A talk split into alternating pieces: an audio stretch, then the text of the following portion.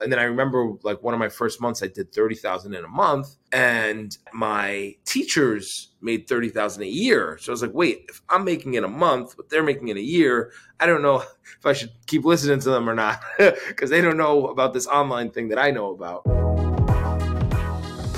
Love and light, everybody. Welcome back to another episode of El Podcast, the greatest virtual happy hour in the world. I am your host, Kai Primo, and I'm joined by my fiance and super co host, Jesse Wright. Once again, if you're new to the podcast and are not yet subscribed, please subscribe on YouTube. You can also find us on Rumble and download a podcast on Spotify as well as Apple Podcast or wherever you get your podcasts from. And as always, we thank you all for listening and watching wherever you may be. Our guest today is Tony Delgado. Tony is a Latino American developer, investor, and businessman known for his work in Puerto Rico's startup ecosystem. After Hurricane Maria, Tony quit his job at an investment firm, moved to Puerto Rico, and founded Disrupt, which is a movement focused on teaching entrepreneurship in Latin America. He's also the co founder of Latino Wall Street, which is the number one platform in Spanish to learn about the stock exchange.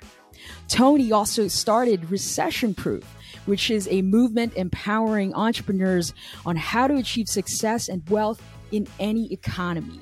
So, everybody, grab a drink because today is going to be loaded with incredible information. And, Tony, thank you so much for joining us. We're very excited to speak to you today. Thank you, Kai. Thank you for having me. All right, let's get into it. In your previous TED Talk, you quoted Bill Gates. It was the quote If you are born poor, it's not your mistake.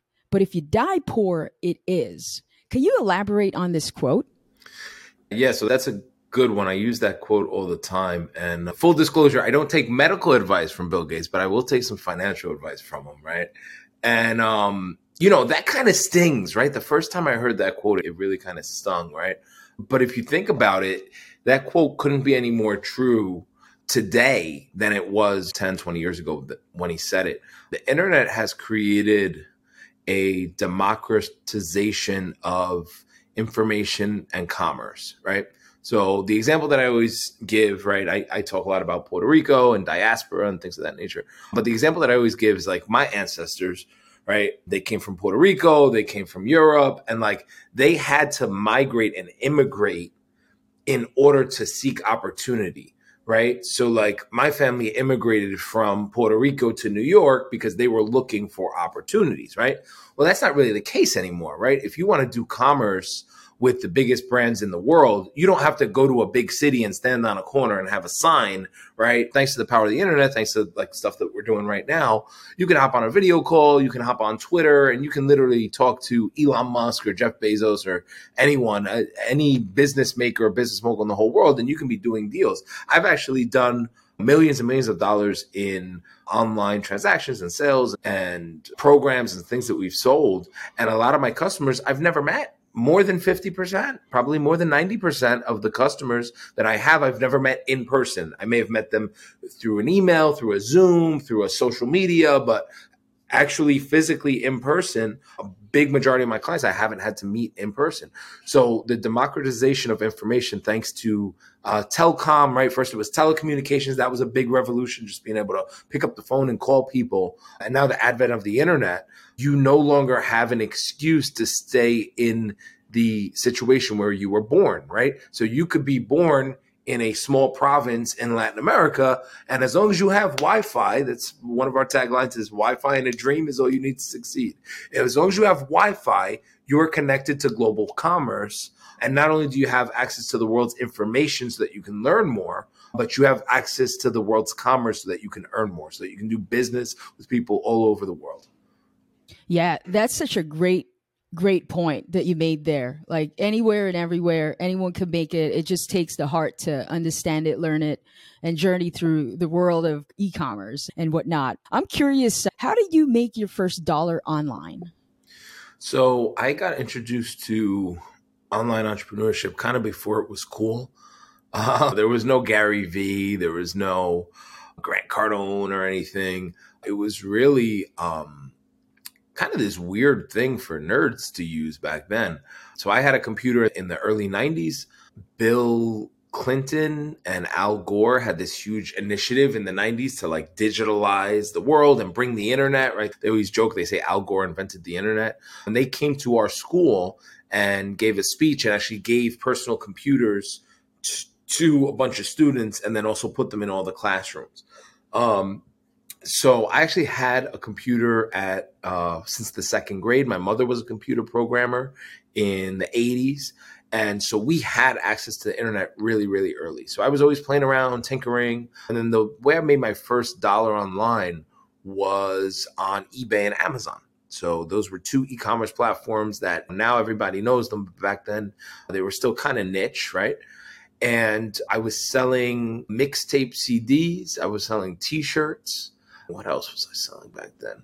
basically anything I can get my hands on. I was also selling things around the house, right? So I think anyone that starts on eBay is just like, oh, what do I have? Oh, okay. Oh, all right. I have a I have a bear. Okay, let's take a picture of the bear. Let's sell it, right?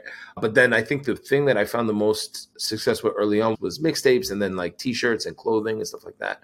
It was crazy because I went from making maybe three hundred dollars a day to then like three thousand dollars a day, and then that was always my goal. My goal was always like, I want to make three thousand dollars a day because I had done the math and that meant that I could make a million dollars in a year. So I was like, okay, $3,000 a day. If I'm making $3,000 a day, like I'm on track to make a million in a year. And then I remember like one of my first months, I did 30,000 in a month. And I had known that my teachers made 30,000 a year. So I was like, wait, if I'm making it a month, but they're making it a year, I don't know if I should keep listening to them or not because they don't know about this online thing that I know about, right? So I ended up dropping out of college. I had some really great teachers and mentors along the way. So I had in fifth grade, our math teacher introduced us to the stock market. So I got that information really early. In fifth uh, grade? Or yeah, so, literally in, in tenth grade. grade. In fifth grade. Oh, in fifth grade. Oh, so you're one of the lucky ones. Yeah, yeah, I guess you could call it lucky, sure. Yeah, most kids don't get taught that, and that's why it's like so yeah, and I wasn't. You, had you had a head start. You had the internet early. You. It was in a yeah, public school, was, but we just had a rogue teacher that was like, "I'm going to teach you guys the stock market." That's um, awesome. So yeah, I had I was blessed, but I was also you know had some crazy teachers too. But I was blessed with a few good teachers in the public school system and yeah, but that was sort of how I was off to the races with, with e-commerce, selling stuff on eBay and Amazon. Eventually branched off, started building my own websites, my own e-commerce. And back then it was really hard. Like now it's so easy. Like you have Shopify and you have like all these tools, plugins and stuff and drop shipping. Like you can literally just like connect your store to stuff. It was a little uh, harder back then to kind of spin up these stores and do a lot of this stuff. But um but the opportunity was incredible for a kid that was 18 to be able to be on track to do seven figures in a year. I mean, it was crazy. I dropped out of college. Then I did go back and I studied computer science and coding at Rutgers University. But I did that later in life. I did that as a young adult in my late 20s. Um, so in between, I had worked in corporate for a little bit, doing uh, corporate IT. I ran a bunch of businesses. I sold my first business when I was 21. I started an, an online e commerce, kind of like before Shopify. It was like a platform that could create online stores. Because um, one of the problems that I ran into early on was eBay and Amazon would freeze your account for whatever reasons that they saw fit, right? I kept hitting these roadblocks where like make a lot of money, account will get frozen, they lock your funds up for 180 days, and then they pay you out after six months. So I ran into that roadblock early on when I was younger. And so I knew that I wanted to create like a competitor. So I ended up like creating this e-commerce competitor to eBay and Amazon back then. It doesn't exist anymore. It was called eBonza, but that was sort of my first dive into more of a software development and software as a service type of thing. And again, this was what 15, 20 years ago. There was no Gary Vee. It wasn't really cool to do stuff like that. It was much more sort of fringe um, yeah, what year was that? Yeah, yeah close to 20 awesome. years ago now. Like you're yeah, that you're literally one of the pioneers. You were one of the first ones that were doing that for sure. That's incredible. Yeah, well, especially in the communities that I grew up in, right? Like I grew up in an urban environment where everyone listened to hip hop and everybody was either black or Latino or some sort of crazy background or some sort of an immigrant, Irish immigrants, Italian immigrants, right? But I grew up in, in a very urbanized environment. I didn't grow up in Silicon Valley. And so that was a game that was really only played in California on the other side of the country right? There was no Google headquarters in New York City. There was no Twitter headquarters. Like that Silicon Valley stuff was like something really different, very foreign, right? And then I remember in 2015, I think it was, I went to Silicon Valley for my first time to go to uh, a tech conference from a company called Twilio. All these cool sponsors, people from Microsoft, Amazon, and the founder of Twitch was there and he had just sold his company to Amazon for a billion dollars. He gets on stage and he points at everyone in the audience and he says, You guys are the doers. You guys are the people making technology. There's more people out there that want things to be made than the people that know how to make them.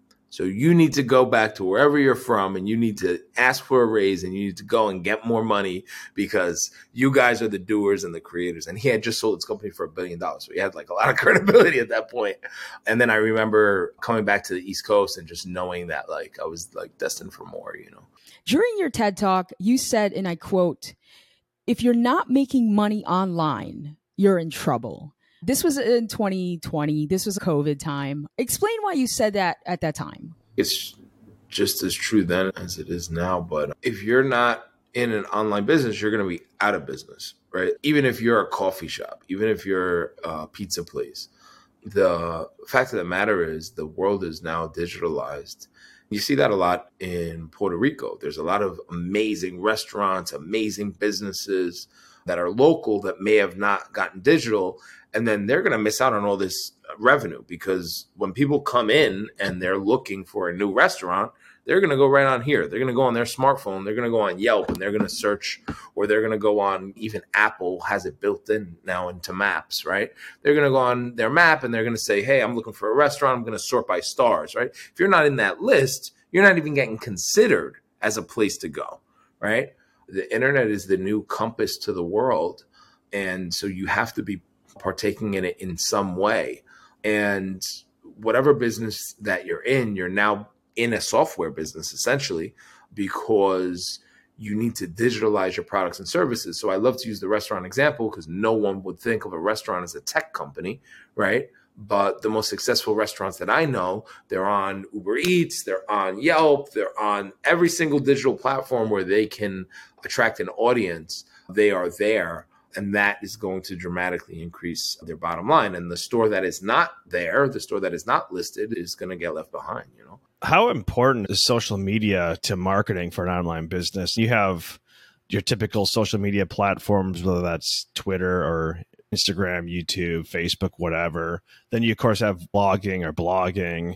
Then you have more your traditional press releases and things like that. Is there any particular social media platform that's better for really promoting your online business? Or what are some of the social media hacks to grow your business? I see that you have over a million instagram followers.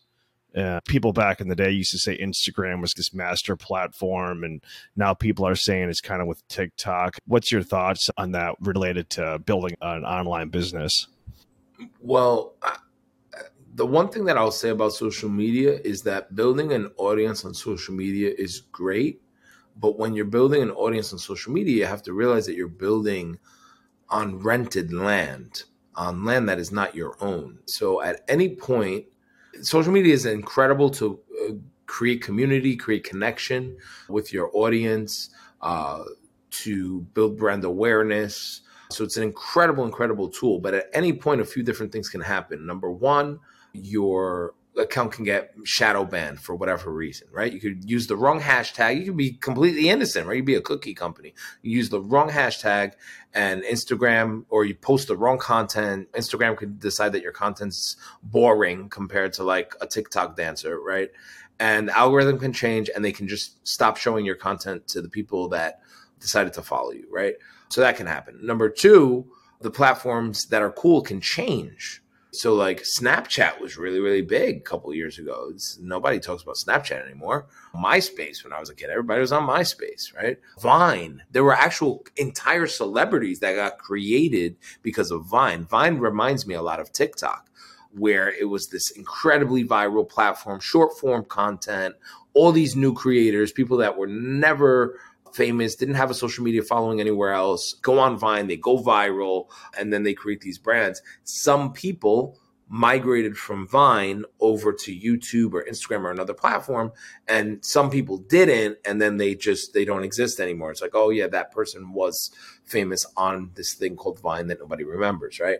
You need to remember that you're building on rented land, that the platforms that are cool can change it's a great way to connect with your audience. It's a great way to attract a new following, but your ultimate goal needs to be getting people off of that platform and now onto an email and a text message subscriber list so that you can communicate with them outside of the platform, outside of the internet social media monopolies and not being tied and a victim to the algorithm. Yeah, social media is great, it's incredible but I think the number one thing that people should be focused on is building their email and contact lists for their customers and then building a brand that's recognizable that when TikTok or whatever the new thing is that comes out, they're like, oh no, I know Tony.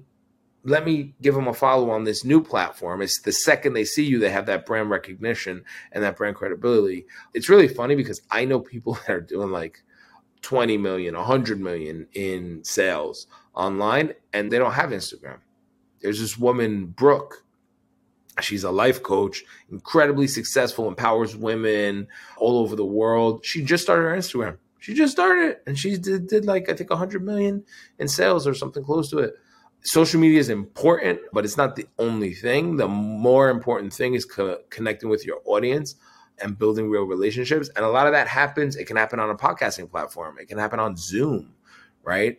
A lot of people that I've seen, they've built entire business models, and what they'll do is they will pay social media to get their traffic. You have basically two business models, right? Or attention seeking models. You can do organic content, which is great, and then you can um, work with other influencers and collaborate, right? Collaboration has been really key to our success on social media. Doing Instagram lives, doing podcasts, doing a photo or a video clip where you tag both people, right? That's a new feature called collaborations that both Twitter and Instagram have. I'm not sure if TikTok has it yet but that's a great way to build an audience, right? You interview someone or you do a collaboration with someone with a larger following, and then you can connect with each other through social media and get new awareness around your brand, right? So that's a great way to, again, g- gather attention on social. Now, once you have that attention on social, you need to get them onto an email newsletter. You need to get them into your database. And now you have an audience that you own, right? The audience on social media is rented. The audience on your database, your customer database is the audience you own. So a lot of the people that I've seen that have been really successful on social media, they will actually just pay the social platforms for traffic, which you can pay them. Then they're running traffic to a landing page, get them off social media, capture their email address, and then you can direct the traffic wherever you want right? So if you're doing a Zoom class, you can direct the traffic to Zoom. If you're doing a YouTube live, you can direct the traffic to the YouTube live, right? So that's what we did with Latino Wall Street. We didn't have a YouTube account. I think two years ago, the YouTube account didn't exist at all. When I met my wife Gabriella, her name on Instagram was Gabby Wall Street, and she was doing private coaching under that brand. And then when we came together, we created Latino Wall Street because I wanted to be more inclusive of men and I wanted to be more inclusive of other people. And then it was interesting because after that, we had all these other people changing their names. And as I'm I'm Johnny Wall Street, I'm Jose Wall Street, right? So it was really cool to see that movement. But so so we had a Gabby Wall Street uh, YouTube page, but we didn't have a Latino Wall Street YouTube page. So two years ago, we made the decision to start a corporate YouTube page. And what we did is we hammered our email list. And every single time we were doing a live class, instead of only doing it on Zoom, we would do it on Zoom, but then we would also do it on YouTube. And we would send our traffic to YouTube, right? So those 11,000 people, and we were able to gather 11,000 people in a year, right? So those 11,000 people that followed us, they were our people. Like I was directing my people. Like, sure, some people may have discovered us because of YouTube, but like a lot of them were people that came from Instagram, came from Facebook ads, right? Came into our mailing list, which is over 100, close to 150,000 people at this point, right? They came into our email list they were in our database and then we directed them to youtube right? So now if youtube isn't cool in five years and now the next cool thing is like rumble right I know that I can do the same thing, right? If I'm hosting my class on Rumble, I'm just like, hey guys, everybody go to Rumble. Here's the link. I'm sending it in emails. I'm sending it in text messages, right? And now I control the list. I control the audience. The biggest problem that I see influencers and people building brands run into is they'll build this huge following. Hey, I got, you know, 10 million people on uh, Instagram, I have 10 million people on YouTube, right? But they have no way to contact them outside of the algorithm, which means if the algorithm changes,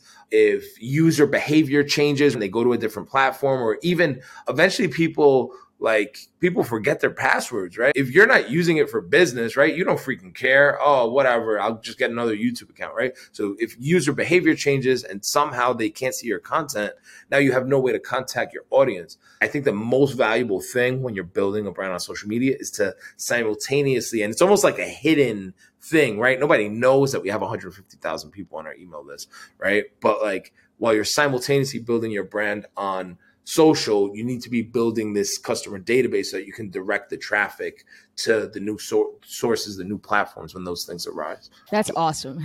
It's interesting because the strategy really hasn't changed in years. Back in the day, it was like get the email list. Now it's collect the email list. And, and on top of that, it's collect their the text message list. Can you just break down the steps to your ideal funnel, which it seems like ultimately it's leading to building up that email list? So the software that we use is ClickFunnels. I'm a big fan of Russell Brunson and all the stuff that he teaches. But you can use any software, but I, I highly recommend ClickFunnels. It's really easy to use. But essentially, Sorry, he never he never seems like, to age too. Oh, Russell it's Brunson. crazy! I saw him oh. in person recently. I was looking. I'm like, dude, what the hell? Yeah, he has that young boy face. Yeah, we're talking about Russell Brunson, but the joke we say is when he started, he looked like he was 12. So now he looks like he's 21, even though he's like probably 40. But uh, yeah, he's a great guy though. But so I'm a big believer in Russell, big believer in ClickFunnels and that software and also the things that he teaches. I mean, read .com Secrets, read Expert Secrets, two really good books. But essentially, I mean, breaking down the funnel, the biggest problem that I see, right, is people will drive traffic to a Calendly, or they'll drive traffic to a Zoom link, or they'll drive traffic to some other booking page, right? Um, and they may or may not even be collecting an email address, right? And then even if they are, it's not falling into some master database that they can then follow up and email these people. There's two ways that you could do it. Um, but the way that I like to do is by using funnels, right? So funnels are basically landing pages that have one goal in mind, and that goal is to capture your email address and then get you to the next step in that funnel right? So if, for example, I was going to book a call, right? Let's say I'm a, I'm a lawyer, I'm an accountant, and I want to book a call with you, right? One strategy could be I could do a story on social media, and the link could be, hey, click here to book a call, and I send them straight to Calendly, right? Another example could be, hey, click here to click a call. They go to a landing page that I've built out on ClickFunnels. That landing page might have a video, might have some testimonials, some other social proof to really make you feel good about booking the call. And then I'm going to capture your information and I'm going to then, on the second step, I will have the calendar where you can then book the call. But on the first step, I've captured your information. I know who you are. You're going to go into my database. You're going to go into my newsletter. I might have an email sequence to, to warm you up, right? So I might be sending you five days or 10 days of emails going through some of our success stories and maybe some of our tips or some sort of a value that I could provide. But the whole point is you can't be building things like on rented land. And that actually makes you resistant against censorship as well. Because if you get censored, what's this boy that just got canceled? Andrew Tate. Whether you like him or not, they just silenced him. He can't communicate. If he's only on social, he's not able to communicate outside of that platform. Whereas if you have an email list, Like you're basically like uncancelable. That's why I don't care. Yeah, right that. That's why like people are like, "Oh, you post crazy stuff." I was like, "I don't care. I post whatever I want." Like, I, yeah, because I, I was seeing that on your Instagram. I was like, "How?" But like, I never knew that. So I always thought that for some reason I had in my head because as I was looking at my behavior being on email lists, like I never look at them. I always just want to delete them. Sometimes it's okay, I'll sign up for an email list and then later on I'll never engage with that email. And so with my behavior, I was like, email's got to be dead. There's no way that like people are reading this stuff. Like here's another newsletter, here's another of whatever. And I'm like, there's no way. Like, why do people keep talking about email lists? And now I'm realizing, and I didn't know this before. So thank you so much for this. This is like a massive amount of information. Well, well like, think about it like this. Think about it like this. I, and I hear what you're saying, right? If you get an email from like Bed Bath and Beyond, right? Like you go into Bed Bath and Beyond, you buy a pillow, and then all of a sudden they're like trying to sell you pillows. You're probably going to ignore that. But if you get an email from Brock Pierce and it says Brock Pierce in the title, you've done business with him before. You're going to open that email. You're going to think it's from him right? Because it's someone that you look up to, you've worked with, whatever. So it's kind of the same thing, you know, like yeah, a certain percentage of people won't see them. That's why I actually recommend like emailing once a day. sounds sounds super aggressive, but in in the scheme of things, it's really not. Um, yeah. How many convert? Can you tell how many opens the email and converts to go to the next landing page? Yeah, next... sure. Yeah, there's all the all those statistics. It depends on the email, depends on the offer, depends on how many people you send it to. We usually get like twenty or thirty percent, but it also wow. depends. It depends on what you're doing. You know. Um, yeah. But that's um, a that's a big big conversion to, out of all your impressions i think 20 30% is a big conversion to move them over so well that's the yeah you blew my mind on that like, one social yeah. media has us like a little brainwashed where we think that you need a million or a hundred thousand uh, like the thing that i always say if i had a hundred people in a room that's a really big room that's a lot of people. If I have a hundred people, if I had a hundred people marching down the street with me, right? Eh, that, that would probably they probably call the news and say what's going on here. There's a hundred people walking down the street in the middle of the street, right? But you get a hundred likes on a post and you're just like, oh, it's only a hundred likes. Like it's a hundred people. It's a lot of people. So I think social media kind of gets us misconstrued. You get a few hundred people or a few thousand people on a Zoom. I mean, you can do anything. Yeah, you're you're really early to the online game, and the internet has allowed anyone that has internet access and a computer or really a cell phone to build a business. When you first started out, like you're saying, you were kind of a tech geek, and there was a lot more barriers to entry because yeah. people are like, "Oh, the internet." A lot of people kind of thought it was a joke, but now obviously everyone knows what the internet is. Do you think in today's climate, especially after you know COVID or COVID, I mean, however you want to pronounce it, like in cancel, but you know, where everyone kind of really hyped up and really the online presence just got smashed, right, with with COVID.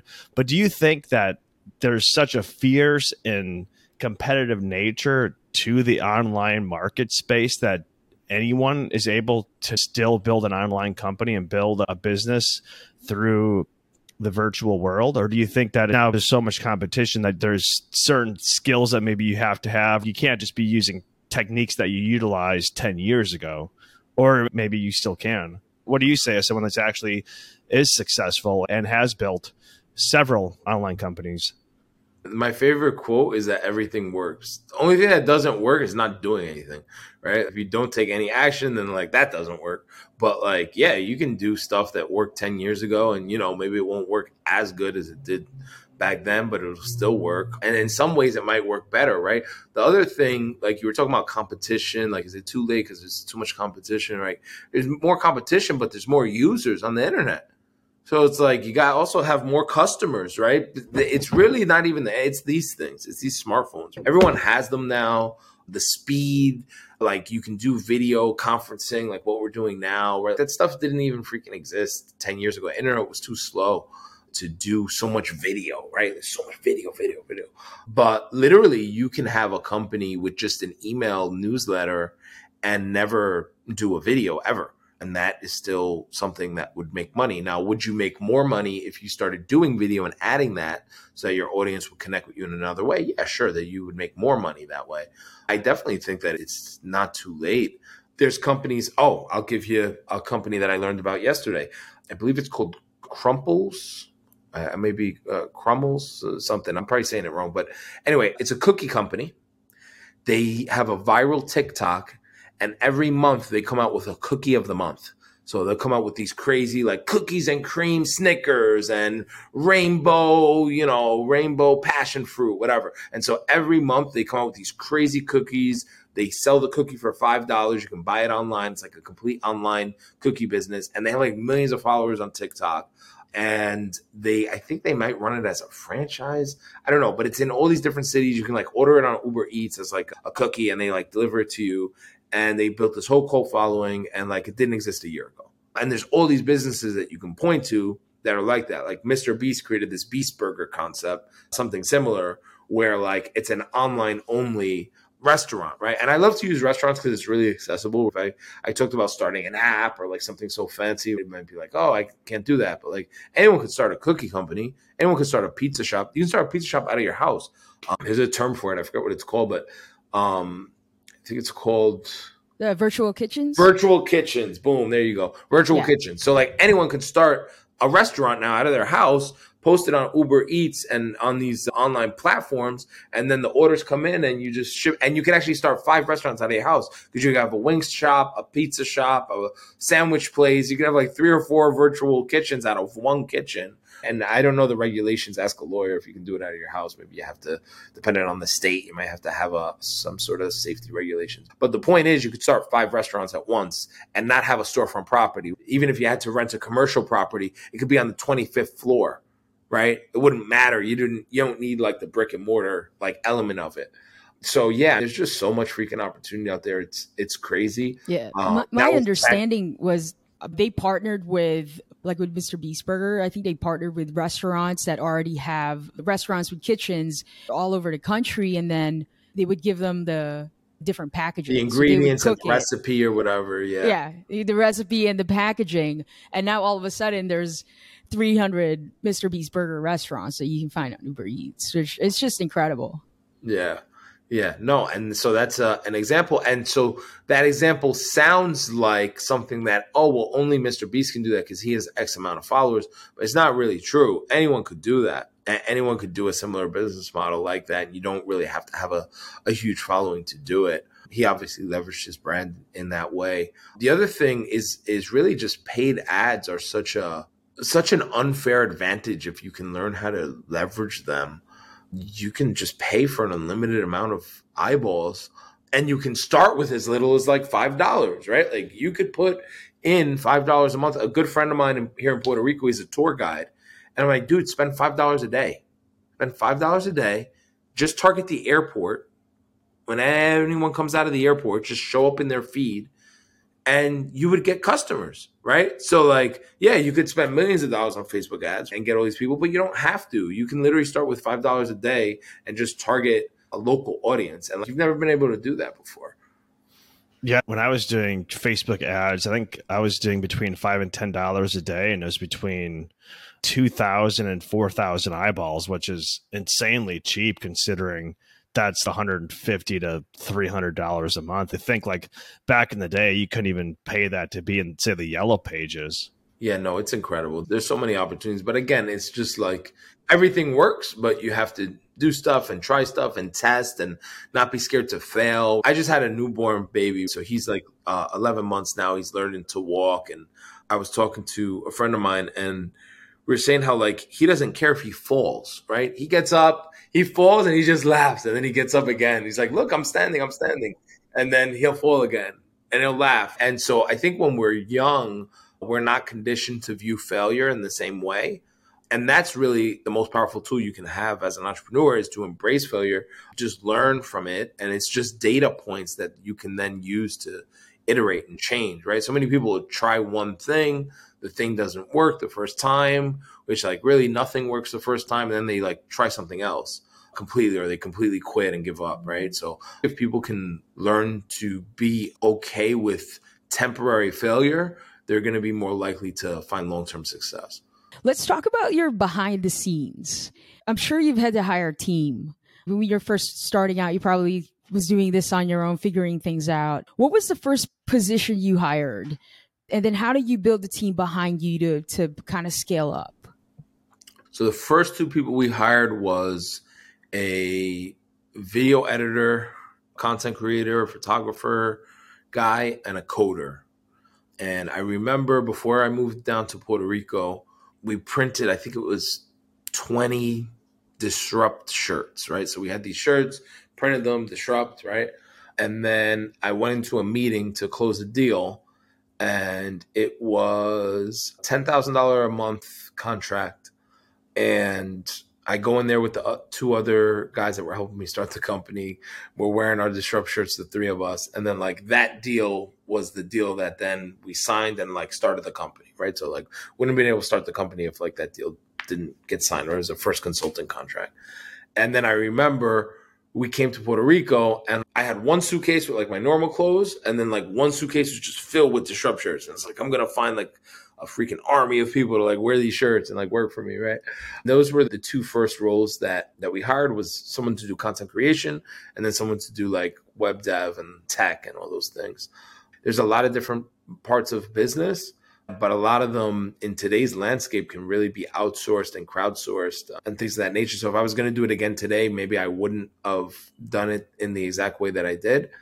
But I think we're also at a unique place in the United States that our currency is really strong, right? We have the strongest currency in the world. Even they keep printing it or whatever, diluting it, but it's still like one of the strongest countries and currencies in the world, right? So what that allows you to do is, again, thanks to the internet, you can hire people in all different countries, right? So my team it looks like the United Nations. My team is made up of I have contractors in Mexico, I have contractors in Venezuela, in Colombia, in Peru, in Mexico, in the Philippines, like literally like all around the world. We have people working for us. I even have a guy in Africa. And it's so cool because it's borderless. The world is now borderless thanks to the internet, right?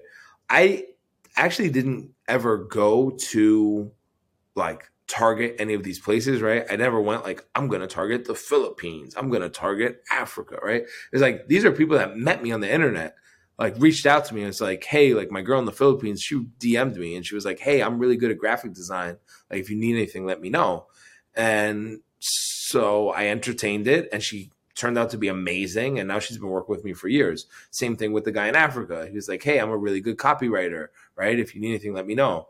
And so then I was like, yeah, I started giving him some projects and he was good. And now he's been with me for a bunch of years, right? So it's like the world is so small, right? If you could be in a province in Africa and just DM me and say, hey, I have this skill. I want to work for you, Tony. You can do that. You can do that to any entrepreneur. So that goes back to the first quote that we were talking about in the beginning, right? There's no excuse anymore. The internet connects everybody. You can DM anyone as long as you have the internet. Internet's the, the differentiator. As long as you have the internet, your country of origin doesn't matter, your passport status, none of that stuff matters anymore. And that's why you actually see it's so funny. So my wife's from Peru. She was born in Peru. She came to the States, went to NYU, and like got her citizenship, became Americanized, right? And she's like so proud of her like blue passport, right? And then you have like Americans that like they want to get rid of their blue passport, right? They don't want it. So yeah, to, so to go back to the original point, it doesn't matter where you're at, right? You could be in a province in freaking Africa and you could DM a bunch of entrepreneurs and say, Hey, I want to work with you. And then it doesn't even matter his passport or his bank account status or anything. I was having trouble kind of sending him PayPal. We started out by sending him PayPal. Then we switched to crypto at a certain point. And now we actually use this platform called Deel, which is really great. It helps you stay compliant in all these different countries, right? Because all these different countries have all these different laws and regulations, whatever. So we use this platform called Deel, and it connects all of our independent contractors to it. And then we send one wire to Deel. Deel will send individual payments to all these people, and then they can choose how they want to get paid. They want to get paid with uh, TransferWise or crypto or buy, uh, bank transfer, PayPal. They can choose it on their end. And me as the vendor, I send one payment, and it's like magic. I've seen those Deel ads. So they're literally handling your payroll basically globally. You sent ones and then they just. Yeah, it's kind of like a payroll alternative for the contractors. Yeah.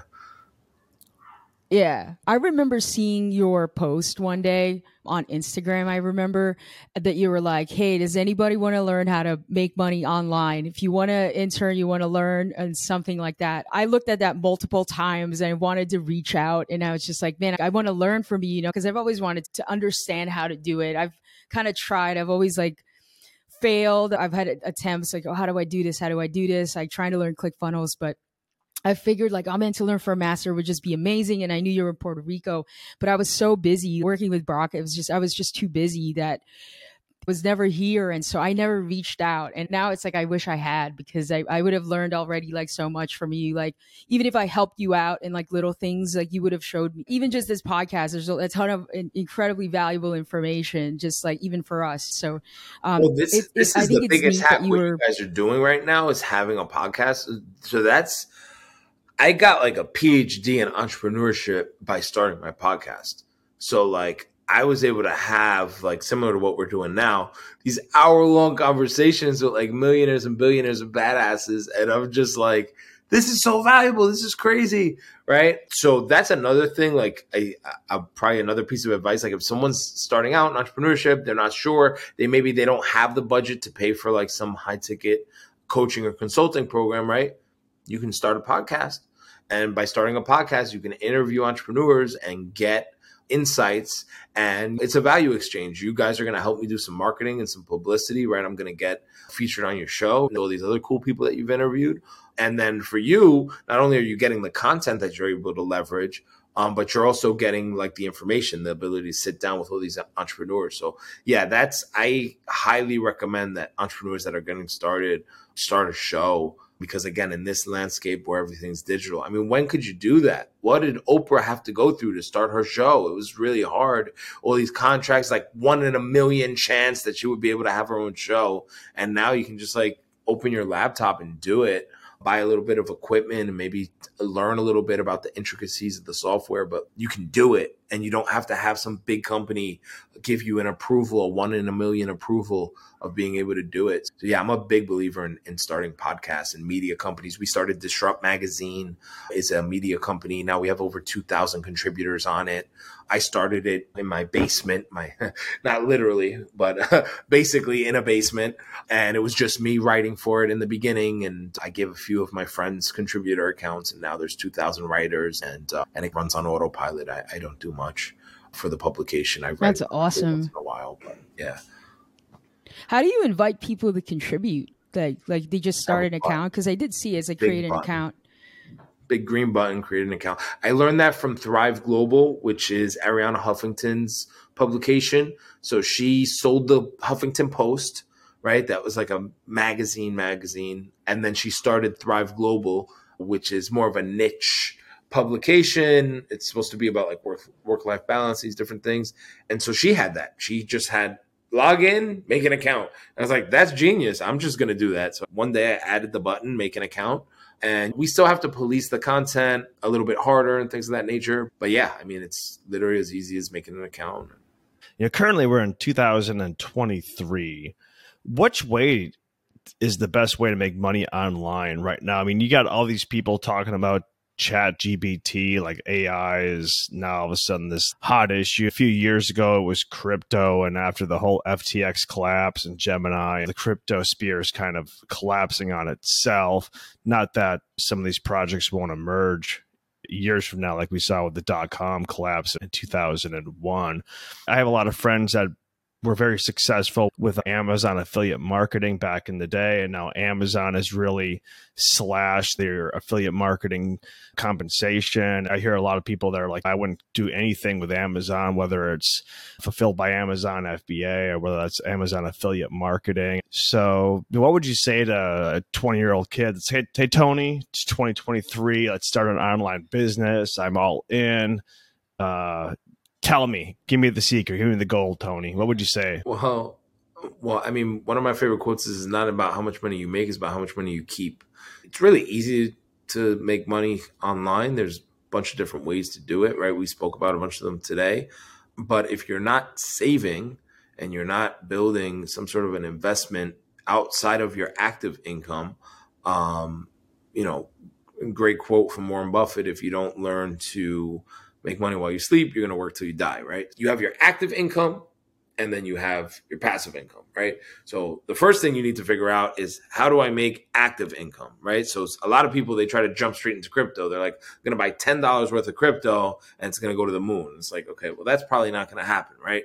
You need to have an active income source that's super strong and that you're making all this active income, and then take a portion of that active income, get it off of your checking account and get it into an asset like a crypto, like a stock market, some sort of a long term asset like real estate, where it's going to be able to grow. I famously posted on Instagram, I, I cashed out a bunch of stuff in like the crypto and NFT space last year, like a year and a half ago before the crash and I had a bunch of profits. And I was like, life changing money is only life changing if you cash out, guys. So I'm gonna cash this out and go buy a house or something. Like I'm not gonna sit in in uh, JPEG cartoons of monkeys, right? I'm gonna go buy a house or something, right? I'm super happy that I did. Like I literally like kind of sold the top of Bored Apes um, because uh, it was during the Otherdeeds mint, and then like right after that, stuff started like really coming down. But yeah, so it's like active income and then passive income, right? So the passive income is like, you know, the crypto, the NFTs, the stock market, the real estate, right? Like, and you want to be building that. You want to be building that. But number one is your active income. How are you going to make income? I have three levels of online digital entrepreneurship, right? So level one is the one we were talking about in the beginning. It's e-commerce, right? You have a commodity and I want to buy it, right? So if you're selling this bottle of water, I don't care who you are. I don't care your background, your resume, how many other bottles of water you've sold. Like maybe I want to make sure that you're not a scammer. You're not going to like take my dollar, right? But besides that, right? Like I don't care. You have a commodity. I want to buy the commodity, so I'm going to do business with you. So e-commerce is like the best way to get started, just because you could be a 15 year old kid. I don't care if you sell me, if you send me the product, then I'm going to be happy, right? So you want to find arbitrage opportunities where in one market something is more valuable than it is in another market right? So people do that with sneaker trading, right? That was really big when I was a kid. I think people still do that, right? They buy a pair of sneakers when it comes out and it's in such demand, it's limited supply, and then they go and they resell it on the secondary market. So they're buying it at the lowest price, they're selling it at a higher price. You can do that with drop shipping, right? So e-commerce is a great way to sort of get your feet wet with online entrepreneurship. You'll learn payment methods, right? Hey, I need to accept credit cards, right? So all these things that you'll learn in e-commerce, I think it's a great place to get started. The second level is some form of digital consulting digital marketing agency, some sort of a consultancy, right? So then you can go to a small business or even a larger business and say, Hey, I know how to make money online. I was selling t-shirts right? I know how to do e-commerce. I know how to do websites. I know how to do Shopify. I know how to do copywriting. I know how to create podcasts. I know how to do X, Y, and Z. So first you have to do something. Once you've now done something, you can now charge people to do it, right? So right now you guys could start a podcast consulting company. You can go to people and say, "Hey, if you want to start a podcast, we know we figured out the distribution, we figured out X, Y, and Z, and now you can do that for others, right? If you had a Shopify, you can go to a local business, you can go to a pizza shop and say, hey, do you guys not have e-commerce yet? Well, I can now go and install that for you, right?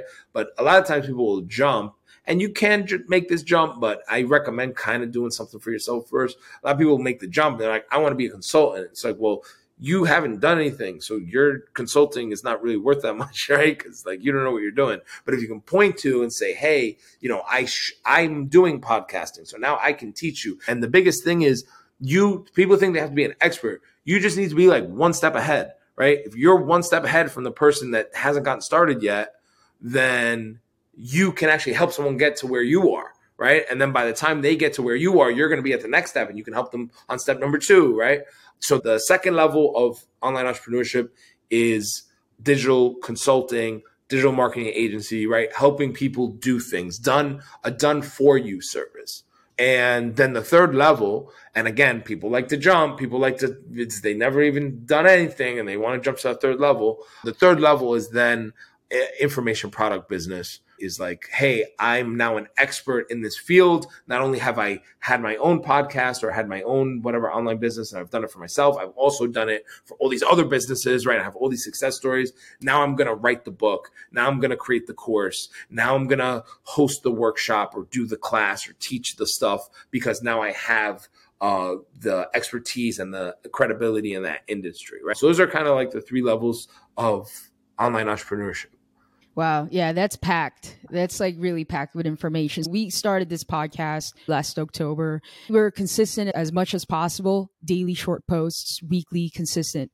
But the growth is still slow, as with anything, right? So even if we don't have followers, we can potentially offer creating podcasts for people because we've done it. We actually know how to do it. Even in just like the last four or five months, we've already amassed immense amount of information. Well, you could probably do this for people with bigger followers than you, even. You could go to some influencer, someone that has a bunch of following, but they probably have never done a podcast before, right? Or they have a big business, but they don't have the time or the expertise to implement it. And you can do it because you know how to do it you figured it out. You just have to be, again, one step ahead. You could go to Walmart or Starbucks and pitch to Starbucks and say, hey, we want to do coffee hour. We want to host a podcast called Coffee Hour, and we're even going to be the talent in it, right? We'll interview the people that we think are going to be aligned with your brand, and we can even hypothetically be the, the talent for it as well. But those are like the three steps. The first step is like do something. The second step is teach others to do it and kind of done for you. And then the third level is like, hey, you know, and then in between, there's all sorts of hacks. So you were talking about affiliate marketing. We are affiliates for Tony Robbins and Dean Graziosi. So their last challenge, they did this big online event. It was freaking amazing. And then we were in their private affiliate program and we were able to share their links out to our audience. We believe in their products. We've given them hundreds of thousands of dollars to go through their products as consumers. But now we're on the other end. We're able to promote their products to our audience, their products that we believe in, and we're able to get a commission from people that joined. Right. And we had a bunch of people joined, and we actually did a special offer for our audience that anyone that joined with our link, they would get not only six weeks weeks of coaching with Dean and Tony Robbins, they would also get six weeks of coaching with us.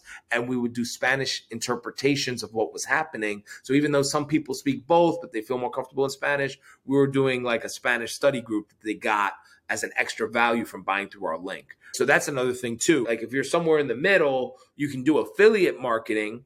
You can add some of your own education to an existing offer from a more experienced course creator, right? And then you're on your way up to that third level of the ladder, right? Like if you're in between two and three, it's a great it's a great powerful tool to do affiliate marketing for other thought leaders and educators right? And you can go on what's it called clickbank? Clickbank is one of them. Uh, some sketchy stuff on there but it's at least good to give you an example. But there are affiliate marketing platforms. Hotmart there you go. Shout out to hotmart. They sponsored our last event. They're awesome. Shout out to hotmart. Hotmart's a great example. You can go on their marketplace. Les brown is an affiliate through hotmart so if you wanted to sell Les Brown's courses, you could sell them through Hotmart, get a commission, right? And then give an extra class of your own. And now it's almost like you have your own course with Les Brown. Billy Gene's marketing is also on their platform, right? So the same thing. You wanted to come out with a marketing course. Maybe you're not the best marketer in the world, but you know what? I want to partner with Billy Gene. If you buy Billy Gene's course, I'm also going to give you my podcast course. And boom. And now you have an offer with Billy Gene. You're doing a revenue share with him. So that's another thing way if you're somewhere in the middle, right? If you're in the middle of, you know, level two and level three, it's like affiliate marketing, partner with an influencer. And that's a great way as well. Yeah, kind of switching gears here, Tony. You got your family and roots in Puerto Rico. I believe you were born in New Jersey back on the mainland. In your TED talk, you were saying that there's about 5.8 million Puerto Ricans that are either on the mainland or they're dispersed internationally. The island of Puerto Rico itself has about 2.8, 3 million Puerto Ricans. Puerto Rico back in 2008, 2009 put in Act 20 and Act 22, now Act 60, which are tax incentives basically to try to bring people to the island of Puerto Rico, whether they're Puerto Ricans or people from the mainland, entrepreneurs, quote unquote thought leaders, people that actually are building projects and building companies, including yourself. You moved back to Puerto Rico and you started your business, Disrupt, and you have a lot of other things going on in Puerto Rico. Were you brought back because of Act 60, Act 22, these tax incentives? Or what was the reason that you came back? And do you think that these programs are actually working? Yeah, definitely. I didn't come to Puerto Rico because of the tax benefits. I came here to do humanitarian work after the hurricane. Didn't know about the tax benefits, but as soon as I found them, I was like, "Hey, get a Puerto Rican get some Act Twenty. Let's do this!" Right? So I was excited when I when I found out about it, and I definitely think it's genius. To all the critics, let's speak to the critics. For all the critics of the program, and I know there's a lot of victim uh, a victim narrative that somehow rich people moving to Puerto Rico is somehow creating uh, a worse island for everyone else. Um, I want to remind everyone that these programs were created by Puerto Rican government officials and they were created to stimulate the economy. And the favorite quote that I have from the former governor of Puerto Rico was I would rather share in prosperity than share in poverty, right? So I would rather share my island and create prosperity. And you have to realize the fact of the matter is when you move to Puerto Rico and you do this program, I've done the program. I know all the ins and outs. I know everything it costs. You don't pay 0%, you pay 4%. But if you didn't move to Puerto Rico, you wouldn't be paying any money to Puerto Rico, right? So you're paying 4% in taxes and 4% of millions and millions of dollars is more than 30% of a small salary, right? So when you go and you compare and you're like, oh, this guy doesn't pay taxes. No, he's probably paying, you know, a lot more in taxes than the average citizen of the island, right? Because if the person is ultra high net worth, they're making a hundred million dollars, they're paying four million dollars in taxes every year. Do you get it? So it's a lot more money than the average citizen will be paying in, right? Elon Musk famously did this recently where he was he, i think he paid one year more taxes than any human in the history of the world. And they were still criticizing him saying somehow he did not pay enough taxes. So just keep it into perspective that 4% is 4% of a lot of money. So it actually adds up in a lot of these cases. Number two there's all these other requirements right? So i had to hire a lawyer in puerto rico. It's a puerto rican lawyer He's now, I have multiple lawyers in Puerto Rico. They're now all getting all this business that they wouldn't have gotten if I didn't relocate my business here. I hired Puerto Rican accounting firms, the same thing. All these people are getting jobs, all this job creation is happening, all this economic stimulation is happening. And it wouldn't have happened if my business didn't relocate down here. You are required to purchase a home here. I've now purchased three properties here. Every single time I purchased properties, there was a real estate agent that got a commission from my properties. I did renovations on those properties, created all of these jobs to renovate those properties, right? Construction workers, contractors, hundreds of thousands of dollars I've invested back. And I'm not a big fish, I'm a small fish. And hundreds of thousands of dollars we invested back into the Puerto Rican economy. It's probably in the millions at this point.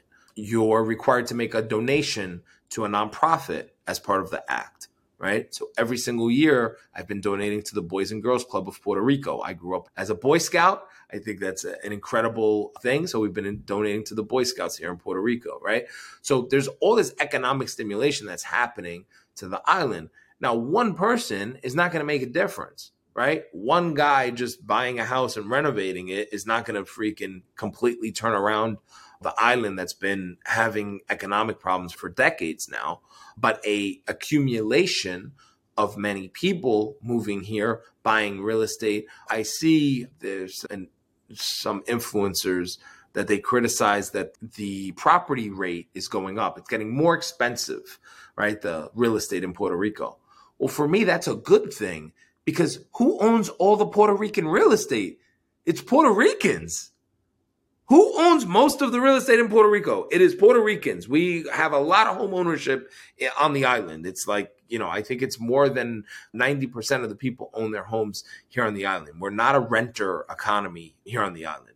So if the real estate prices are going up, that is going to economically benefit Puerto Ricans. If the economy is getting stimulated, if more homes are being bought and sold, if more businesses are getting started, if there's a need for more lawyers, a need for more accountants, a need for more real estate and all these different industries, right? All that economic stimulation is going to end up benefiting Puerto Ricans and Puerto Ricans that most likely would have left, like my family did, right?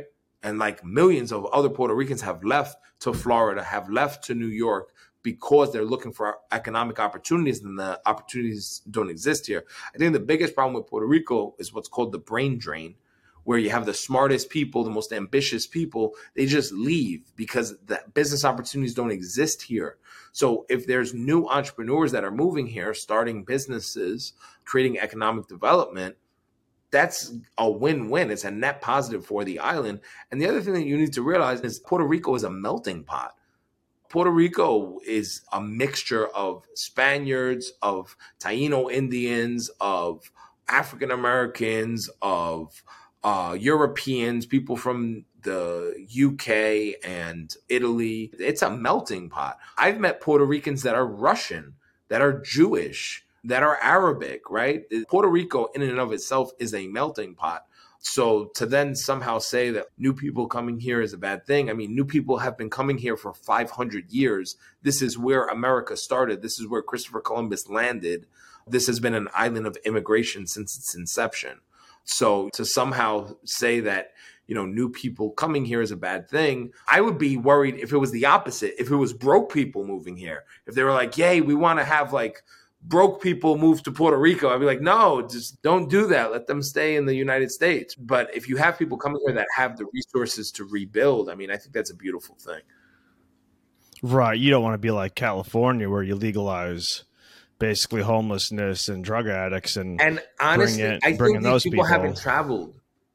Yeah. They haven't traveled. If you go to California, it's a hellhole. You would never want to have your state be like California you know? Kai and i you know, would be out and obviously i'm a super gringo. Kai's a gringa but i think people probably don't realize she's a gringa because of possibly other elements of her physical appearance but when people talk to us i'm like what are you people talking about? I'm like you want to move to california and pay $5000 a month for some POS condo, you might be making more money, but you actually have no more disposable income. In your TED talk, I saw that you actually showed a map of the top 10 states that live paycheck to paycheck. California was number two, Hawaii was number one, New York State was number three. Where are most of the Puerto Ricans that move to the mainland? What is it called? A, a Rican? You know, they all live in yeah, you know, New York City. Right. So you're moving to New York City, one of the most expensive places, not just in the, in the United States of America, but actually on planet Earth. Even if you're making 80,000 a year, are you really getting ahead? And I would say the answer for most of those people is probably not. But if you're just going to be doing the exact same thing you're doing in Puerto Rico, you're going to get the exact same results unless you're trying to better yourself grow your influence and have the ability to, like you're saying, success is contagious. If you surround yourself with successful people, you will find success. Whether that's through osmosis, I don't know about that, but you certainly will find yourself with success. Well, that's another big benefit of all these people moving down here is right. Like, even if you don't directly do business with the people that are moving down here, they're hosting events, they're hosting podcasts, they're doing all this innovative stuff and then you kind of have that trickle effect where it becomes contagious the information becomes contagious. The other thing just to talk to like younger maybe younger puerto ricans that may be thinking about moving the leaving the island there is a program called the young entrepreneur program act 135 that any puerto rican under the age of 35 can make up to a half a million dollars a year tax free until age 35 if you're a puerto rican entrepreneur you should be investigating and signing up for this because you could be having a better deal potentially than even the people that are moving down here on the Act 60. Right. Isn't that part of the same program that Bad Bunny is taking advantage of? And then Bad Bunny came out with a video basically attacking all the people moving to Puerto Rico along with Bianca. He basically had this entire documentary with Bianca saying how these gringos are coming in and driving the price up of rent and and yeah, he but I in saw fact he is didn't he just of move the to LA. he he was part of 135 from what I I just and then I now just yeah, saw he's he like bought a mansion in so LA, like a forty million dollar mansion. So I don't even think he's on Yeah. the island that right now. But so he took his tax free money from 135 and then bounced to LA. Is that is Yeah. that what happened? yeah, I'm I'm not sure all, all the details, but I mean, the one thing that I will say is like you can. It's it's a touchy subject because I, I do understand like the other side of the aisle, which is they don't want Puerto Rico, and we don't want like I don't want to become a state. We don't want Puerto Rico to lose its culture. We don't want it to become Hawaii, right? So I'm super on board with that sentiment, right? I want Puerto Rico to become to to become the best version of Puerto Rico that it can become, right? But I don't want it to become Hawaii. I don't want it to become California. I don't want it to become New York. And I actually remember when I first came down from New York, I kind of my first knee jerk reaction was like, I need to make this place more like New York, right? Because like in New York, we make money and we're fast and. And then I was like, wait, but there's actually something special here. The thing that makes Puerto Rico special, the reason why it's so calm and it's so peaceful and there's still nature and XYZ is that there's a different culture here, right? Like you walk down the street and someone actually looks you in your face and says good morning, right? And says buen dia, right? So, um, so you know, there's the one side of the aisle which is like gringo go home, and I don't support that at all. I think that's ignorant, and I think if if uh, people, if Puerto Ricans were moving to Miami and to Orlando, like they do historically, and New York, and people were screaming, you know, "Spick, go home," I think that would be racist, and I think it's very racist for people to say "gringo, go home." But on the flip side, I think Puerto Rico does have a unique culture. I think it does have a unique history, right? Um, so I definitely don't want Puerto Rico to become like the next Hawaii or whatever it is. But again, I would just point to not being a victim, taking full personal responsibility. And if you think that if you're Bad Bunny and you have unlimited resources and you think that Puerto Rico should have more Puerto Ricans in it, then maybe don't buy a freaking mansion in LA. Maybe actually buy your mansion here in Dorado, right? If you don't like that Dorado, that the Ritz Carlton is filled with all these gringos, well, then buy one of those mansions. And then that'll be one more Puerto Rican that lives on that property, right? But don't complain and be mad because someone bought a home, right? Like, you do you believe in personal property or do you want to become Cuba? right? Because Cuba doesn't believe in personal property, right? Cuba will just make a decision, government can make a decision, say you don't own your home anymore. Venezuela, the same thing, right? So, like, um, if you believe in personal property rights, well, then you believe that people can have the right to buy any piece of property that they want. And I think that people should actually take action. So, I have a friend of mine who was going to a protest for Luma, right? They were protesting against Luma right?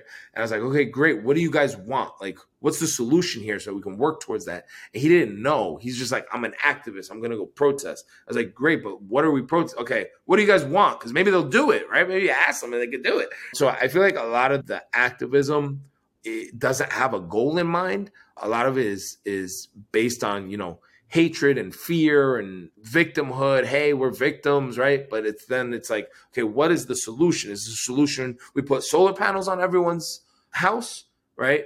Okay, great. That's a solution. We can actually do that. We can actually go door to door and knock on people's homes and put solar panels on their house. That's a real thing that we can do, right? But if we're just protesting Luma and we actually don't have a goal in mind, well, then that's counterproductive.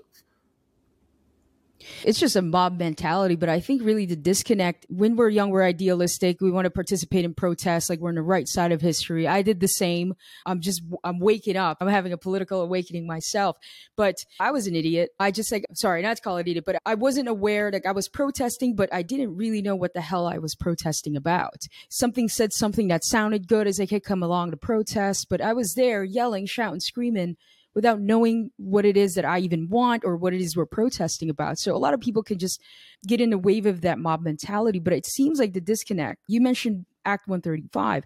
How much did the government advertise this to that demographic, the young Puerto Ricans, to incentivize them to start businesses here and work here?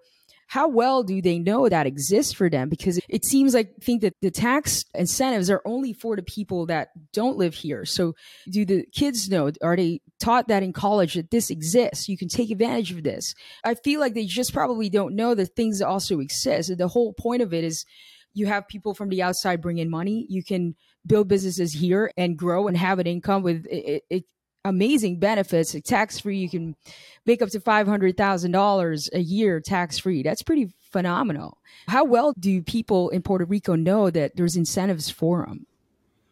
Yeah, no, they definitely don't know. That's why I, I, always bring it up when we have these conversations. I brought my lawyer, my my Puerto Rican lawyer Juan Carlos, on stage at the last Disrupt event, and we spoke all about Act 20, but we also spoke about 135 because yeah, do think that probably people don't know about it. Everything gets solved with personal responsibility, right? Like you have to be the change that you want to see in the world. In order to not be a victim, you need to take responsibility for every single thing that happens, even if it's not technically your fault. You need to make it your fault, right? And that's the only way that you're ever going to be empowered, right? So, like for me, right, like Luma was uh, not really working very well. So we put solar panels on the roof of our home. So now I have solar panels sometimes those solar panels don't work. So I also have flashlights, right? so like I'm not just gonna sit in the dark and then just be mad. I'm gonna buy a flashlight. I'm gonna buy a backup. I'm gonna buy five backups. I have another backup to charge my phone if the thing turns off, right?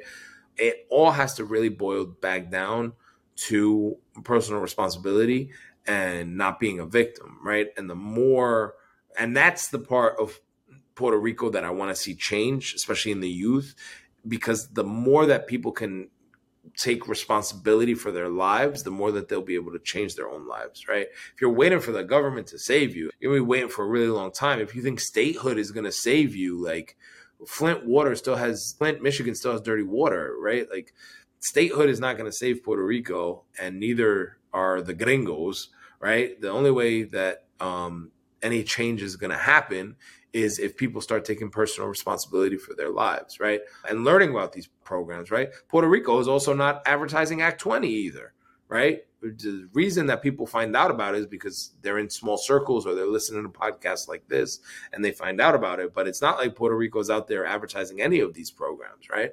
That's really not what governments do best. They're not good at marketing. So it's really taking personal responsibility. And hey, listen, if there's a Puerto Rican and they want to relocate to a different place that might treat them better, then I encourage them to do that, right? Some Puerto Ricans that have relocated to Dubai because they may not qualify for certain benefits here, but they'll go to Dubai and get them, right? Um, so again, it's all about personal responsibility.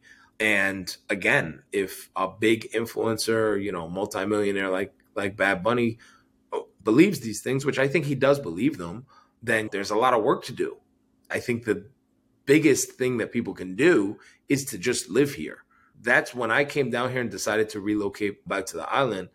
I knew that even if all I did was live here, at least my money would stay in this economy. So at least when I was paying my rent, when I was paying my bills, when I was buying food, going to the grocery store, like at least all the money that I'm spending will be going into this economy. But you want as much money as possible in this economy because that's how it's going to grow. So I, I think the people that want to see change in Puerto Rico, we need to stop waiting for the government to do something about it and actually do something ourselves. The government of Puerto Rico is historically corrupt. We brought up Bianca. Bianca never wants to talk about the actual government of Puerto Rico. The U.S. is always sending money to the island, and those funds are constantly being misappropriated, right? In Hurricane Maria, I went to a school in the south of the island. We gave away um, solar panel lights to all the kids, battery backups to all the kids. We brought them pizza and food and stuff. And then we were supposed to have a meeting with the mayor of the town, and the mayor of the town was in Orlando. He's hanging out. So, like, I'm there, like, on the grassroots, and he's hanging out in Orlando because he doesn't want to be there, right? This is like a small town on the south of the island, right? So, like, I think there's a lot of um you know, and I don't know if this guy was corrupt or not. Like, who knows why he went to Orlando, right? But Um, I do know for a fact that there's been a ton of corruption in Puerto Rico. It's been very well documented. The only real way to affect change is from the grassroots level and from the personal responsibility level. I would love to see all of the people that want to affect change run for local office, right? Go become the mayor of these towns. These towns are very small. There's 77 municipalities in Puerto Rico. It would be uh, very doable to see a lot of these towns flip and have more young, progressive, idealistic people become the mayors of these towns and then actually impact the change. Don't wait for the federal government to do it. It really has to start at a grassroots level and also at a capitalistic level, right? Like let the private sector kind of play its part. That's kind of the idea of the Act 20 program is that like entrepreneurs will come down and then if there's a beach front property that's distressed that needs to be rehabilitated, well, an investor could go like the Vanderbilt Hotel. The Vanderbilt Hotel was almost about to go out of business and the guy that moved down here is a billionaire. He's not even on Act 20. He actually still lives in New York, but he came down here. He saw that property. He was thinking about doing Act 20, ended up not doing it, but said, you know what? I'm going to buy that hotel and I'm going to fix it because that's a national landmark. That's a that's the Vanderbilt's home, summer home that got converted into a hotel. That's a national landmark that we can't let that hotel go out of business. So he acquired that property when it was bankrupt renovated it, and now it's a beautiful property. Creates all sorts of jobs, creates all sorts of commerce and tourism and money that flows into the island, right? Has multiple restaurants in it, Michelin star restaurants, like some of the best, definitely the best restaurants and one of the best locations in San Juan, if not the whole island and that property wouldn't have existed if an international investor didn't come in and say, wait, great, I want to invest in that, right? The government wasn't going to do that the government's not going to fix all of these problems. It's really entrepreneurs that need to come in and fix them and solve the problems. And the more investors and the more entrepreneurs that are here, the more opportunities for them to collaborate, work with local leaders, and do the work, right? But there's a lot, a lot, a lot of work to do. And it's not going to get solved by becoming a state, and it's not going to be solved by waiting for daddy, daddy Biden, or daddy Trump, or daddy Obama to come save us um, it's really going to be on us and it's going to be on capitalism and entrepreneurship to rebuild the island from the ground up. He touched on a topic that I think is really permeating the US and Puerto Rico, which is the sense of victimhood. It seems like now they're trying to divide society up into your victimhood status. So it's the people that are oppressed versus the people that are oppressors. When we're cruising around the island, a lot of the Puerto Ricans constantly talk about how they're victimized. Yeah, they call it the colonial um, mindset. Um, yeah, Puerto Rico the- basically has never had sovereignty before United States took it over at the end of the 1800s. I think it was like 1893 or something. It, it was 1898 after the Spanish. There you go. And then before that, it was Spain. So it's always been a colony.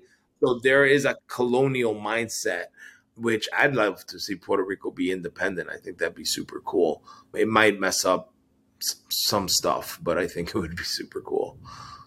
So that mindset is so generational, and we're talking. It goes way, way, way back, and that's like almost embedded in people's DNA and fascia passed along through their ancestors. But now let's talk about how do you shift that today? You're doing one of the things where you came here, built Disrupt, and you're teaching when you hold these events, you're inspiring a lot of young entrepreneurs and young Puerto Ricans to shift it to self reliance and I've got to build it. It's up to me. Right. And that starts erasing that mindset. But man, it's generational. What else needs to happen for that mindset to shift a lot faster? Because once that the mindset shifts, it's a domino effect. And now it's like you have pride to stay here, to build businesses here, educate yourself on the tax incentives, and it's going to be up to youth. It's very difficult to change someone's mind after their parents and grandparents have talked about, ah, oh, man, this we're colonized, we're oppressed, and you just think that about yourself up to your adult life.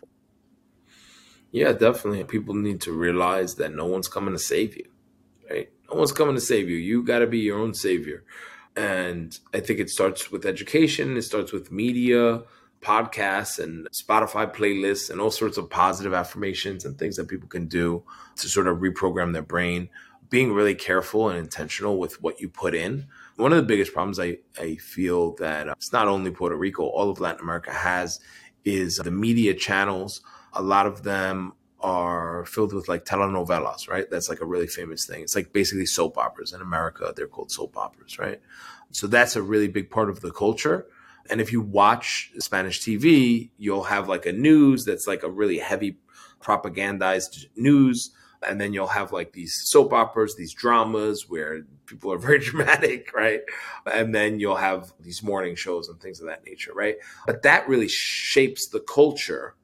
And there's not really like a Bloomberg TV or a Wall Street Journal or a CNBC type of a financial channel or anything in Spanish media. So that's part of the reason why we created Latino Wall Street was because we wanted to create an alternative educational source where people that do speak Spanish as their first language can tune in and turn it on and listen to people talk about money and commerce and empowering themselves, right? So it's kind of like to give it to an American comparison. It's like if you watch the Kardashians all day, right? But then there weren't any other channels, right? So they're locked out of a lot of information. And if you're not bilingual, you're just locked out of all that information. I mean, imagine if, um, you know, Tony Robbins and Grant Cardone and all these entrepreneurial speakers, right?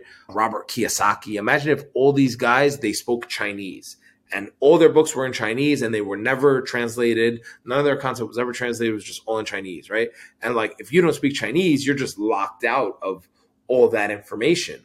Um, so we need more Latino and Spanish speaking entrepreneurial thought leaders, creators, authors, etc., to get that message out. Right now, like some of these authors that I mentioned, Grant Cardone being one of them, and Robert Kiyosaki, their books have been translated. So it is cool. Like in our office in Puerto Rico, we have those books translated and we give them to our staff to read.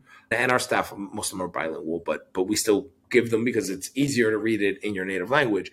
But it's also there's also something to see someone that looks like you, that talks like you, that like that you can really really relate to. And there are badass freaking Latino businessmen and entrepreneurs and billionaires, right? So how do we highlight them, yeah. right? Orlando Bravo is one of them, right? Orlando Bravo is a Puerto Rican billionaire, born in Mayagüez, started a hedge fund in New York. Forbes listed in the cover of Forbes, then came back to Puerto Rico after the hurricane and started this fund to invest into Puerto Rican businesses, right? But like there are a bunch of examples of Latino billionaires and badasses that you know probably need to get their name out there a little bit more. I have a business in Chile and the Patagonia. I've lived in a lot of Latin American countries. I've also lived in Hawaii for years. One of the things I absolutely hate is when they say island time. And they said the same thing in Hawaii and all these other countries I lived in. Like if you say one o'clock, it could mean two, it could mean three, it could mean four o'clock. Our business in Chile, all the advice I got from other business owners is don't hire any Chileans because they'll just never show up on time. They're just on their own clock. I've noticed that here in Puerto Rico, you set a meeting at 11 o'clock, and if you set it with a Puerto Rican, maybe they'll show up at 11 o'clock three weeks later. And you know, they all like laugh and joke and think it's funny, but I'm like, you can't run a business if you have no idea what time someone's going to show up. You literally plan not just your day, but you plan your week around time. To me, the most essential part of running a successful business is just the fact that you have to have a schedule. And if you don't have a schedule, how the hell do you do anything? And then just to be like, oh, we're on island time, ha ha ha. Like we we'll show up at you know we'll show up whenever we want. Like to me, that's not cool. You could be a billionaire, you could be a trillionaire, you could be a quadrillionaire, the only thing that equalizes everyone is everyone has the exact same amount of time in their day. Everyone has 24 hours a day. And I think like this whole culture of like, oh, we'll just show up whenever we want, like literally ruins an economy because you can't plan anything. I just don't understand how you ever think you're going to get ahead when you can't even follow a simple calendar. We haven't had hot water for two months. It's a pain point for Jesse right now. I think that goes back again to what we were talking about that it's a mindset. It just is a mindset. It's like New York is hustle bustle, and that's just a mindset. New York has been hustle bustle since the beginning of New York because people move to New York to go hustle bustle. Aside from Orlando, are there other entrepreneurial influencers that are making content, making podcasts, stuff like that? Because that's I feel like where this is going to shift. Yeah, no, there's definitely there's like it's a mindset, but you, you know, yeah, there's definitely a lot of um, Puerto Rican entrepreneurs. I mean, I could give you a whole list of guys that have amazing podcasts that are creating a bunch of content. We had a bunch of them speak at our last event. Chris from Jet Trades, which he he was in a little bit of little hot water lately, but he's been back on social media and, and he built a, a crazy brand. And uh, Jose Galindez, and there's there's a big. I, I could give you a whole a whole list of uh, people that are kind of like Puerto Rican Gary V types. Besides myself, because I think that I'm also kind of waving that flag. But the other thing that I would say is like probably just don't take it personal. I don't think that they're not showing up because it's you. It's it, it is part of the culture and it's kind of weird, but uh, it might it might be weird if you come from a, a larger city, but that is definitely part of the culture, and it is also something to maybe look at and consider. I'll give you an example, short story, and then I know we have to wrap up because we're running low on time, but I'll give you a short story. Is a buddy of mine built a house out in Culebra, and uh, big beautiful house took him years like a house that probably should have took one year took like 20 right it's like this big beautiful house and obviously you have to Uh, culebra is an island next to puerto rico. It's part of puerto rico but it's a, a, separate island. So you have to bring all the materials there on a boat and it's just really really difficult to build this house. And then he finally finishes the house and goes to the beach every day. And he notices this guy comes to the beach and sells shish kebabs every day. And so he comes to the beach every day, comes out with 10 shish kebabs, and comes out around noon. People come, buy the shish kebabs, and every single day he sold out. So every single day he comes with 10 shish kebabs, sells the shish kebabs, then packs up his stuff, goes home, leaving by two, two o'clock, right? And so my friend Harry goes to the guy and tells him, hey man, why don't you bring out more than 10 shish kebabs? Like if you if you brought out more than 10, you'd make more money. And he goes to Harry, he's like, what the hell is wrong with you? You think I want to be out here all day working? I want to freaking go to the beach myself and I want to go drink a medalla and I don't want to be here working all day selling shish kebabs, right? So it's like a completely different mindset, right? The the millionaire guy is like very industrial and is like, hey, you should be selling more shish kebabs, but the guy from Puerto Rico is like, no, I just want to enjoy my life and I don't want to be chasing money every single day. The first thing you might think, uh, coming from New York, uh, you know, super capitalistic type of mindset, right? It's like, oh, wow, well, like this guy's stupid, right? Because he could be making more money, quote unquote, right? But if you really think about it, like from a freedom and quality of life standpoint, the local guy kind of has a point. He has a choice of how he wants to live his life, and he's chosen to prioritize the freedom of his time over chasing extra income. And it's kind of interesting paradox because as entrepreneurs, we always claim that we want financial freedom. We always claim that we want free time. And then I know myself as an entrepreneur, I get stuck and I'm like, I have this gorgeous pool. I haven't jumped in it all day. I've been here working and the pool's right there. It's my pool. Nobody else is allowed to go in, and it's right fucking there.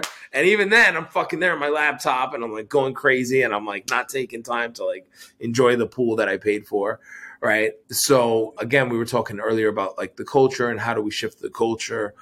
Obviously, there's a lot of things in Puerto Rico that that need to change, but um, we shouldn't be so quick to change Puerto Rico that we don't see that there is also a magic here and people enjoying their quality of life is maybe something I know Puerto Rico has a lot that, you know, maybe they could learn from the rest of the world, but also I think the rest of the world can learn a lot from Puerto Rico. So that's actually a really good point because probably jokes on us if we're all hustle bustle. we're kind of missing all the beauty of all the things. I think they've got something figured out that we don't also. Yeah, but so. I yeah, but I feel like the hustle bustle is re- like you still want you your hot water fix. I got it. I, am not. someone show. Yeah, I'm just saying. If, if, someone showed up at 11 o'clock, I wouldn't have to wait around. I could actually go out and enjoy the but beaches, gives, but we're like but staying around because we have to wait for someone to show up. You know. In Puerto Rico, an edge. Yeah. So the more industrial entrepreneur that does want to hustle and bustle is now going to shine yeah. ten times harder in Puerto Rico because the culture is more more laid back, admittedly, right? Thank you guys so much oh, for having me on. This was awesome, and I'd love to do it again. Yeah, we really appreciate you for coming. This is Yeah, like jam so- packed. Yeah, thank you so much. That is it for this episode of El Podcast. And once again, if you have found us and you're not yet subscribed, please subscribe on YouTube and Rumble. And you can also download the full podcasts on Spotify, Apple Podcasts, or wherever you get your podcasts from. And we will see you all on the next episode.